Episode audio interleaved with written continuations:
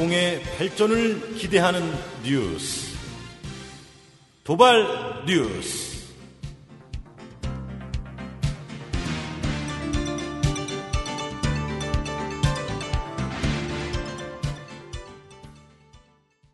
아? 소장님, 그, 저기, 입주민인데요.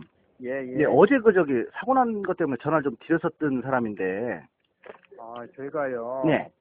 어, 외상후 스트레스라고 아세요? 네? 외상후 스트레스? 외상후 스트레스, 예, 예. 예. 그 건에 대해서 얘기하면 제가 아주 화가 나고 좀 그래요. 가슴이 벌렁벌렁하고. 예, 그래서 취재 잘 하시는 건 좋은데 저는 네. 말을 뭐 안 하는 이유가 예. 아주 그 상상하기가 싫어요.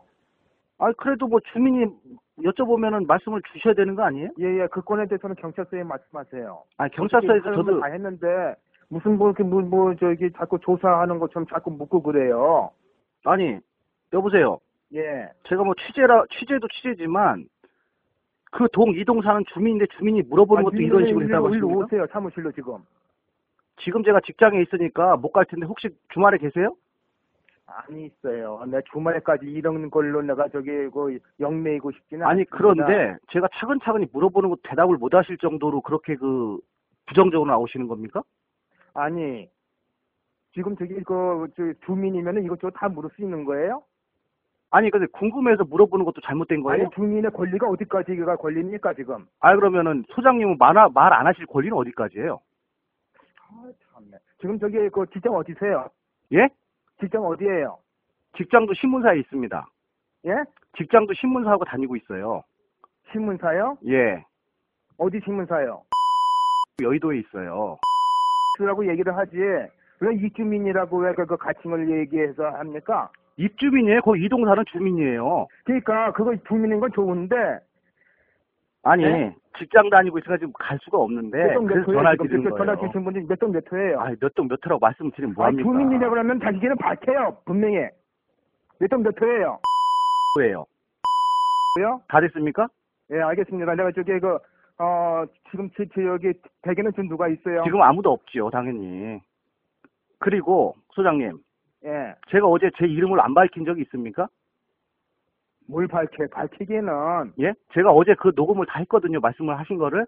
그래요. 예, 네, 근데요. 그래서 제가 어제 말씀드리기를 예. 제가 소개를 이렇게 했습니다. 어? 동 주민이고 거기에 사고 난 것 때문에 그저 제가 동주민에 아니 그리고 예, 그리고 제가 동주민에, 들어보세요. 제가 말씀드린 예. 거 아니에요. 동네에서 마을 신문도 만들고 있고 뉴스를 하고 있다. 그 마을 신문에 지금 이 내용입니까? 지금 그렇죠. 아니요, 아니요. 그러니까 제 직장을 물어보세요. 직장을 얘기를 한 거고 저는 동네 신문, 마을 신문 도봉엔을 만들다고 말씀을 드렸어요 어제. 자, 저 여기 저 저 저 바빠요. 그래서 좀 전화 끊습니다. 여보세요. 오세요. 여보세요. 예. 아 이런 식으로 주민을 응대하세요? 원래? 예, 예, 예. 저기 그 저, 지금 업무 방해하고 있어요. 지금 전화 주셔갖고. 아 그러세요? 예. 아, 아 그리고 하나만 여쭤볼게요 그러면.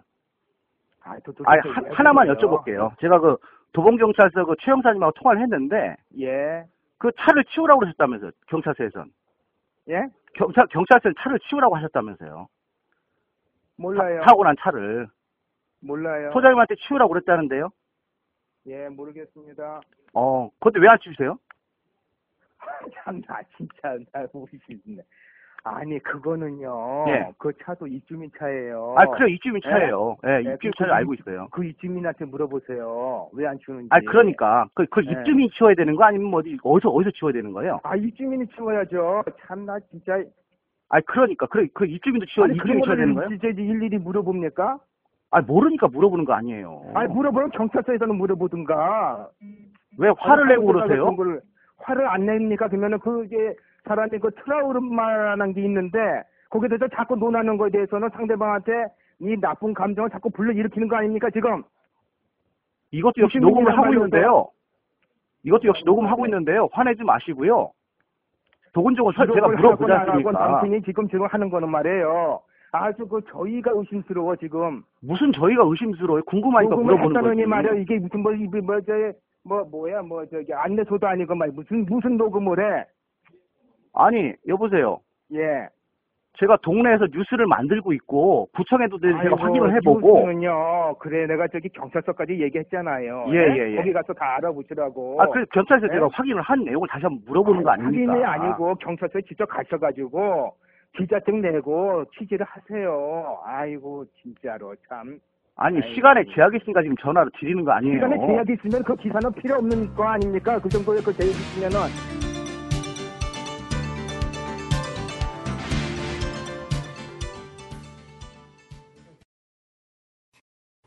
안녕하십니까. 도봉의 발전을 위해 전하는 뉴스 도발 뉴스 제2회 2015년 6월 30일자 시작합니다.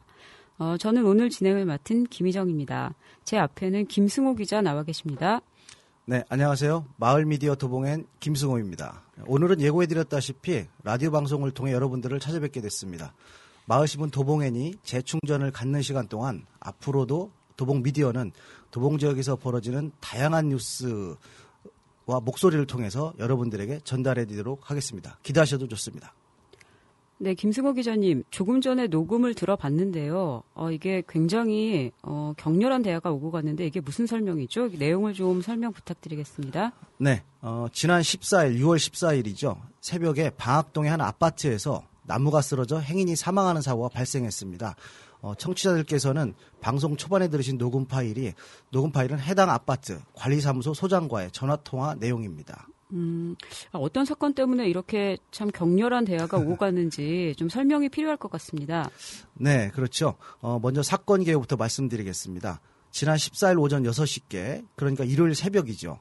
어, 밤새 강한 비바람이 어, 도봉구 일대에 불었고요. 아마 초속 한 10m, 15m 정도의 센 바람이라고 이야기를 했습니다. 그리고 그런데 방학동 모아파트 입구에는 가로수가 바람을 이기지 못하고 인도 쪽으로 넘어갔, 넘어갔었습니다. 나무의 높이는 한 20m 정도, 그리고 둘레는 어른 팔둘레 반, 그러니까 한 80에서 한 90cm 정도 되는 걸로 알고 있는데요. 이 나무가 쓰러지면서 마침 인도에 세워져 있던 자동차를 덮치고 또 지나가시던 분이 나무에 깔려 사망하는 사고가 발생한 것입니다. 또 나무에 깔린 자동차는 해당 아파트의 주민 것으로 알려졌고 또 돌아가신 분은 인근 아파트 주민인 것으로 파악됐습니다. 아, 예. 아, 저희도 그 앞을 자주 지나다니는데 정말 안타깝고 무서운 일입니다. 네.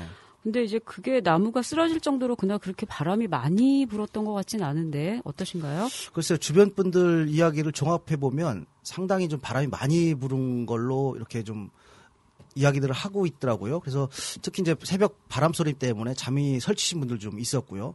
물론 나무가 쓰러질 정도로 강한 태풍은 아니었다고 생각합니다. 그런데 이날 넘어진 나무는 본인이 직접 확인해 본 결과 나무 밑둥, 그러니까 뿌리가 거의 사가 있었습니다.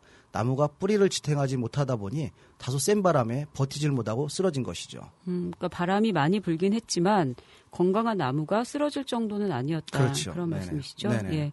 어, 사건이 발생한 뒤로 현재까지 경찰이 원인을 찾기 위해 수사를 진행한다고는 들었는데 아직 어떤 결론이 난 것 같지는 않습니다. 어떠신가요? 네, 그렇습니다. 네, 제가 도봉경찰서 형사과에 확인을 해본 결과 아직 수사는 결론을 내지 않은 상태입니다. 경찰서에선 사망 사고에 대해서만 수사를 진행하고 있는데요. 사고사인지 그리고 관리 과실 때문에 발생한 것인지에 초점을 맞춰 수사를 하고 있는 상황이고요. 결론이 나기까지는 시간이 좀 더 걸린다는 게 담당 형사의 말입니다. 음, 네. 지금 사고가 발생한 지 한 보름 정도 넘었는데요. 그 앞에 자동차가 이 지붕이 굉장히 많이 파손된 형태로 그렇죠. 지금까지 방치가 돼 있어서 이제 지나가다가 아 왜 저 차가 저렇게 계속 있는지 이제 왜 어, 아직까지 조치가 이루어지지 않는지 참 궁금한데요. 이제 어떤 일이 어떤 조치가 좀 취해지고 있을까요? 네, 일단 제가 경찰서에서 확인해 본 바로는 자동차 파손은 수사 대상이 일단 아니라고 합니다. 인사 사고에 대해서만 수사 대- 대상인데요. 그래서 그럼에도 불구하고 경찰서에선 해당 아파트 관리소 쪽에 자동차를 치우도록 이야기를 했다고 합니다. 그런데 앞서 녹음을 들어보시면 알겠지만 아파트 관리소장께서는 자동차는 해당 주인이 주인인 주민이 치워야 된다고 하고 있습니다.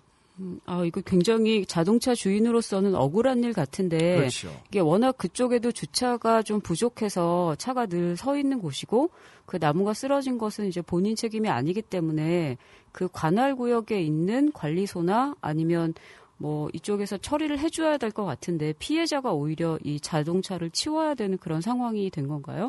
그러게 말입니다. 제가 아직 뭐 그 자동차 주인을 만나보진 못했는데 어쨌든 경찰서에서는 어, 해당 아파트 관리사무소에 치우라고 이야기를 했고 관리사무소에선 해당 주인이 자동차 주인이 치워야 된다고 이렇게 서로 좀 밀고 있는 상황입니다. 네.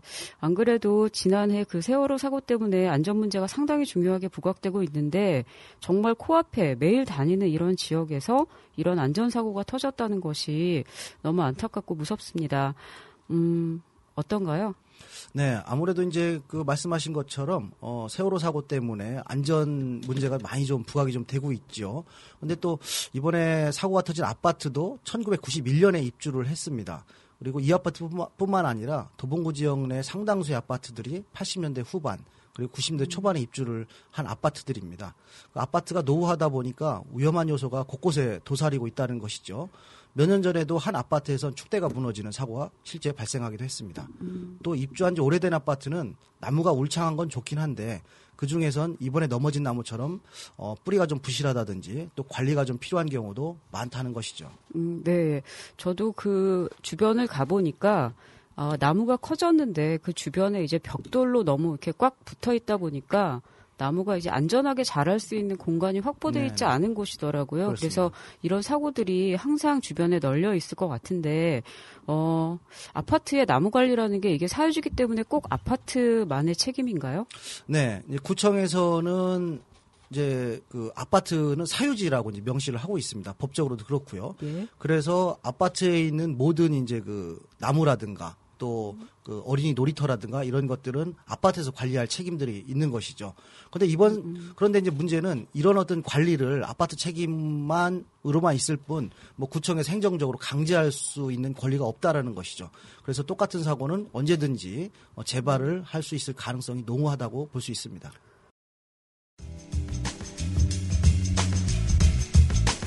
여러분은 지금 마을 미디어 도봉엔에서 만드는 도봉의 발전을 기대하는 마을 뉴스 도발 뉴스를 듣고 계십니다.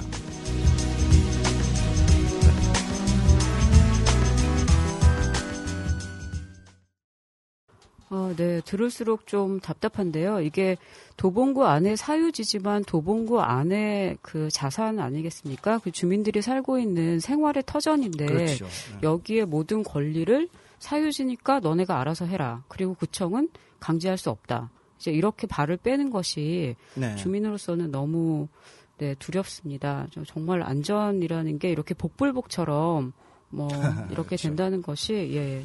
좀 도봉구에 사는 자부심을 좀 많이 손상시키는 것 같은데요. 어, 그런데 사고는 이렇게 났는데 그 다음에 이제 보상 문제가 있을 것 같아요. 이제 이런 사고가 발생하면 그럼 보상도 그러면 아파트에서 해줘야 되는 겁니까? 네, 일단 결론부터 말씀드리면은 상당히 좀 쉽지 않은 문제인데요. 물론 이제 아파트마다 다 특수성들이 좀 있고, 근데 이제 법적으로 이제 어린 놀이터 같은 경우는 이제 사고보험을 반드시 가입하도록 돼 있습니다. 그리고 또 공공, 공동주택 관리 규약, 이게 지자체마다 좀 다르긴 한데, 여기에는 화재보험을 가입을 해야 되는데, 16층 이상만 법적으로 강제를 하고 있습니다. 그래서 15층 이하는 이제 그 화재보험을 가입 안, 하- 안 해도 된다라는 거죠. 이 아파트도 지금 그 사고 난 아파트도 15층 15층입니다. 근데 화재보험이 가입했는지 안, 해- 안 했는지는 어, 관리소 관리사무소장께 제가 확인을 못 해봤습니다. 왜냐하면 이제 아까 말씀해주신 것처럼 그렇죠. 이렇게 예. 좀그 격양이 좀 돼 있으셔서 말씀해주시죠. 트라우마가 있으셔서. 네네네. 네.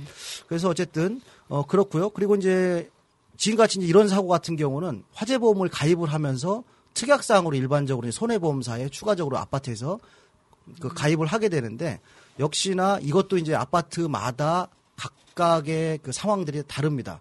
그래서 화재보험에 가입했어도 아파트에 벌어 아파트에서 벌어지는 모든 그 사고에 보상이 되는 보험도 있고 특약을 모든 특약을 다 해서 또 그렇지 않고 특약을 하나도 안 했다고 하면 화재만 났을 때만 보상이 되거나 아니면 어린이 놀이터에서 사고 났을 때만 보상이 되거나 어, 이렇게 좀 각각 특수성이 좀 있죠. 그래서 해당 아파트도 이번에 사고 난 해당 아파트도 그 H보험사에서 손해보험이 가입돼 있는 것으로 파악이 됐습니다. 근데 이 보험은 당연히 아마 화재보험일 것 같다는 생각이 들기도 하고요. 그런데 이제 특약으로 이번 사고 같이 이런 사고에 보상이 되는지 어떤지는 아까 말씀하신 것처럼 제가 확인을 추가로 하질 못했습니다. 네. 어, 진짜 뭐 각자 사- 알아서 살아남아야 되는 게 네, 지금 그렇죠. 이런 상황인 것 같은데 당장 좀 확인해 보고 싶은 게 그 아파트에 사는 사람으로서 아파트가 어떤 안전장치, 그러니까 그렇죠. 어떤 보험에 가입되어 있는지를 먼저 네. 좀 파악해야 될것 특히. 이제 15층 이하는 예. 특히 이제 그런 확인을 좀 해주, 해주겠죠. 그러네요. 네. 그리고 만에 하나 뭐 어린이 놀이터라든가 이런 데서 사고가 발생하면 어, 어떻게 보상이 되고 있는지, 그다음에 방학동의 아, 파트처럼 이런 예기치 못한 사고 시에는 해당 아파트에서 어떤 보험으로 대응이 가능한지도 좀 확인해 볼 필요가 있겠다는 생각이 듭니다. 예. 네네 그렇습니다. 네. 유비무환이라기도 이라고도 하고요. 또 내가 사는 아파트에 관심을 갖는다는 차원에서 지금 말씀하신 내용들은 꼭 필요를 좀꼭 확인을 좀 해볼 필요가 좀 있을 것 같습니다. 그리고 이제 무엇보다 올 여름에는 엘리뇨 현상이 상당히 두드러, 두드러진다는 이제 뉴스가 많이 있는데요. 태풍이 자주 온다는 이야기죠 결국은. 그래서 어쨌든 도봉구도 곳곳에 위험한 요소들이 좀 많이 있어서 도봉구청이라든가 또 소방서, 경찰서 지역 주민들이 좀 합심해서 주변에 위험한 요소가 없는지 여름이 오기 전에 또 장마가 본격적으로 시작을 하기 전에 또 태풍이 오기 전에 이런 내용들은 반드시 점검해보고 넘어갈 필요가 있다라고 생각이 듭니다. 또한 도봉구에서는 어르신이나 아이들이 상당히 많이 있으시지 않습니까? 그래서 주변에서 우리끼리 우리들이 좀 더 신경을 써서 안전한 지역, 안전한 도봉을 만드는 게 가장 그 지금으로선 급선무가 아닌가라는 생각이 듭니다. 네. 어, 저는 이제 이 사고가 나고 나서 주민들이 잠잠한 것이 저는 이제 더 좀, 음, 그렇죠. 예, 네네. 좀 이렇게 마음이 서늘해지는 부분이었었는데요. 혹시 이 방송을 보시고 방학동 모처에 그 나무가 쓰러져서 그 주민이 사망한 그곳에 살고 계신 분이 계시다면 어, 저희 마을 미디어 도봉엔 페이스북으로 같이 얘기하고 싶은 분들은 좀 의견을 남겨주셨으면 좋겠고요. 저는 모임 같은 게 좀 이루어졌으면 좋겠다는 생각이 들고, 네네. 일단 김 기자님 말씀하신 것처럼 그 우리 아파트의 안전을 어떻게 담보하고 있는지 좀 알아보는 그런 전화 한 통도 되게 중요할 것 같고요.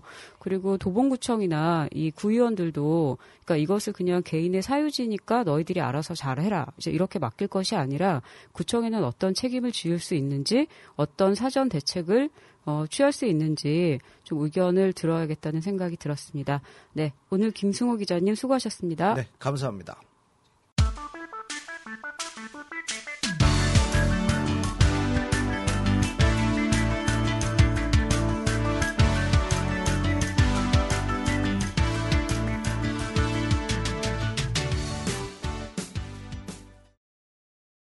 뉴스를 보니까 그래도 아직 메르스가 하루에 0.8명 사망하는 것으로 계속 나와 있어서 불안은 여전한데요. 그 도봉구 메르스 한 라인이 있습니다. 아, 109번으로 하시고요. 02 2091에 4481에서 4번까지 예, 도발뉴스에서 도봉구민의 제보를 받고 있습니다. 어, 전화 또는 이메일도 가능하신데요. 투도봉, t-o-d-o-b-o-n-g-n 골뱅이 gmail.com으로 보내주시면 저희가 철저히 조사해서 보도하겠습니다. 또한 제보 외에도 전하고 싶은 소식이나 방송하고 싶으신 내용이 있으신 분들은 어, 투도봉n, t-o-d-o-b-o-n-g-n 골뱅이 gmail.com으로 보내주시기 바랍니다. 제보와 의견은 to, do, bo, ngn 골뱅이 gmail.com으로 보내주시면 되겠습니다. 예, 지금까지 진행의 김희정, 취재 김승호, 기술 홍준수, 연출 장시연이었습니다. 고맙습니다.